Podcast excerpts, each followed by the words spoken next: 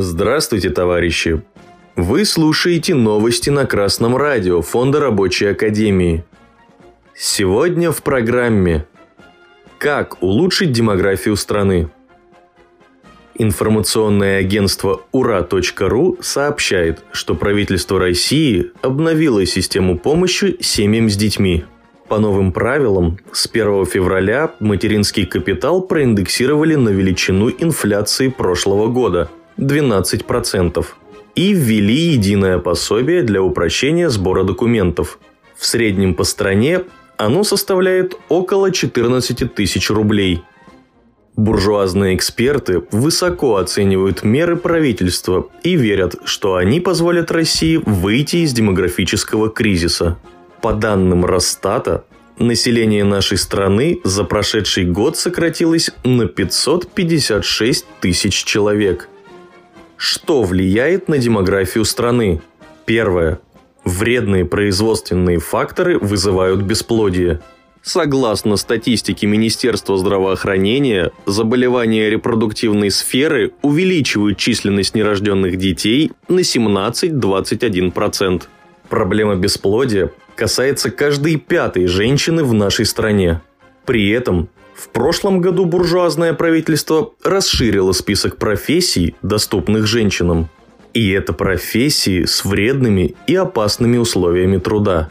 Пока на государственном уровне женщинам не вернут ограничения профессий, смешно даже говорить о том, что чиновников заботит демографический кризис – Переход к шестичасовому рабочему дню с помощью заключения прогрессивных коллективных договоров снизит влияние вредных производственных факторов на организм трудящихся.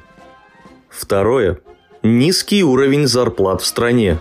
Зарплаты в России не достигают уровня стоимости рабочей силы. Для воспроизводства работников в среднем нужно не менее 200 тысяч рублей ежемесячно. Последние опросы населения показывают, идеальная, то есть желаемая зарплата работников составляет в среднем 193 тысячи рублей.